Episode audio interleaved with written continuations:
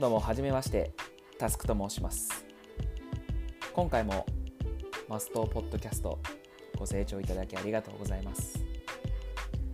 今回は直近で読んだすごくためになる本があったので、ちょっと皆さんに共有していこうかなと思います。はい。でまあタイトルにもなってるんですけども、休む技術ですね。こちらがにせんじゅうななねん出版の西田正明、失礼しました。西田正樹さんですね。著書のものになります。この西田正樹さんは、えー、精神科医だそうで、まあこれ以外にもいろいろと本を出されていたので、気になる方いらっしゃったら アマゾン とかでも売ってますので、ぜひお調べください。はい。で今回ですね、私この西田正樹さんの休む技術を読んで、まあ、特に大事だな、特に自分の人生で重要にしていきたい価値観だなと思ったものがいつつあったんですよ。ちょっと多いんですけど、でこのいつつをちょっと皆さんに共有していこうかなと思います。はい。それではまずいってんめなんですけども、まあこれ著書内で書いていた言葉をそのまま引用しますね。こちらいってんめがごふんスポットの好きな時間を作りなさいというふうに記載されていました。で主に著書内ではゴルフ等の自分の熱中できることを平日の中日とかに持ってきたらいいよというふうな記載がありました。まあ、確かに休むっていう概念って、なんかその寝たままとか何もしていない状態とか皆さん想像される方が多いかと思うんですが、僕は違うなと思ってて、うん、なんか自分が熱中している時って結構なんか時間忘れて休んでる感じがするんですね。なんなら休んでる時よりもなんか自分がリラックスしている状態になってるかなと思います。でこの本を読んでて、まあ、途中で思ったことが漢字なんですね。漢字って休むっていう漢字って、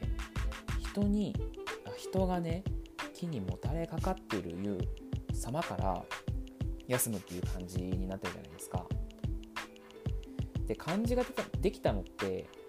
まあ、いちまんねんとかもっと前かもしれないですけど、ちょっとすいませんそこ調べれてないんですけども、その時代って、まあ、言うたら狩猟時代で、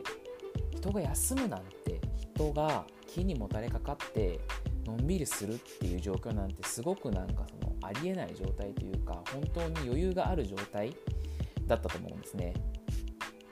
なんで休むっていうことは、その時間に余裕があるというか、自分が生きていく上で余裕がある余暇時間をどうやって使うかということだと思うんですね。うんまあ、時間を自分の好きなようにコントロールできる、それが休むということなのかなとこの本を読んで思いました。はい。でにてんめなんですけども、こちらが睡眠の質を大事にしましょうというふうに書かれてました。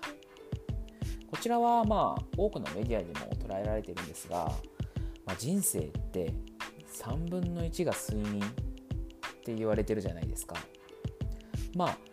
当たり前にそこの質を上げることで、他のさんぶんのにの時間っていう質も上がってくるのかなと思います。でもこれは有名なんですけど、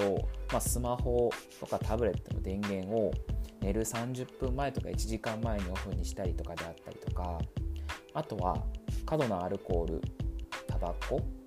あ、カフェインが入っているものなどを避けるっていうことが大事なのかなと思いました。私もここいっかげつかん、えー、まあ仕事の関係上帰りがにじゅうさんじ以降になるので、間接照明だけにしています。睡眠の質も少し上がったような気がするので、まあ、これからも継続していこうかなとは思っております。はい。でさんてんめなんですけども、こちらが瞑想をしましょうというふうに書かれていました。で、瞑想瞑想って最近言うんですけど、結構難しいと思うんですよね。なぜかっていうと、あの今の世の中ってもうスマホがあるじゃないですか。もう手のひらに情報がいくらでもインプットできる媒体があって、それを自らオフにしに行って頭を空っぽにするっていうことってすごい難しいと思うんですよね。ただでもしっかりそこの時間を取ることで、その集中したい時に集中したりとか、脳みそを休めることでオンとオフのスイッチを切り替えることで、しっかりと多質の高いパフォーマンスを発揮できるというふうに感じます。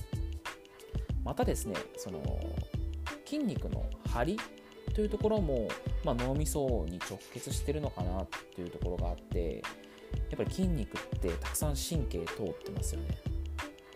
その筋肉がやっぱ凝り固まってると神経にも影響して脳みそにも影響しちゃう。なんでしっかり筋肉をほぐすストレッチをするであったりとか、あとは温かいお湯に浸かったりとかっていうのもいいかもしれないですね。でこちらをして副交感神経を高めてから、まあ、呼吸をする。その呼吸の仕方っていうのも、吸う息と吐く息の分量が、吐く息が吸う息のにばい、吐く息が吸う息のにばいになると、よりリラックス効果がもたらされるらしいです。ちょっとこちらの方は私もちょっと実践していこうかなと思います。はい。で、よんてんめなんですけども、こちらが人間関係を気にしすぎない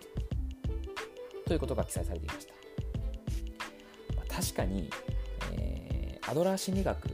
も全ての悩みは人間関係からだっていうことを言われてたので、これはそうかなと思います。で特に、ま、嫌な上司とか、えー、なんかその好きに好きな人気になる人っていうので、ちょっと人間関係が意識してしまうっていう方がすごい多いと思うんですね。うん、で私に関してはもうその嫌いな人に関してはもう忘れるぐらい、その他に熱中すること、例えば、まあ、運動するとかであったりとか、まあ、ゲームするとかでもいいですよね。その人のことを考えないでようにするできるような仕組みを作るっていうのがすごい大事かなと思ってます。でも好きな人に関しては連絡しましょう、すぐに僕は連絡した方が一番早いかなと思うので、それが一番いいかなとは思います。はい。で最後ごてんめなんですけども、こちらがまあすごい、まあ、仕事をやってる上で大事だなと思ったのでご紹介させていただきます。ごてんめが、まあ、仲間を仲間を頼るというところですね。すみません、噛んでしまいました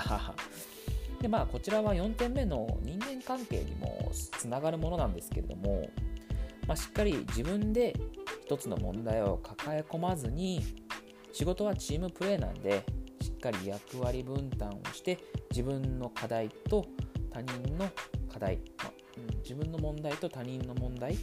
ていうものを区別して、えーと、人生を進めていきましょうという風な感じで記載されてました。はい、仕事はチームプレーなんでね、しっかりと役割分担をしてやっていきましょう。はい、こうすることで自分の時間を確保してね、他の休む技術のよんてんを駆使して自分の時間を有意義なものにしていきましょう。はい。それでは今回は休む技術ですね、西田正樹さんについて配信していきました。大きくごてんですね。まあ、自分の好きなことをできる時間を確保する、ごふんスポットの好きな時間を確保するがいってんめ、睡眠の質を大事にするというところがにてんめ、まあ、瞑想をするっていうところがさんてんめ、人間関係を考えすぎないというところがよんてんめ、仲間を頼るというところがごてんめですね。はい。それでは今回もご清聴ありがとうございます。また次回お待ちしております。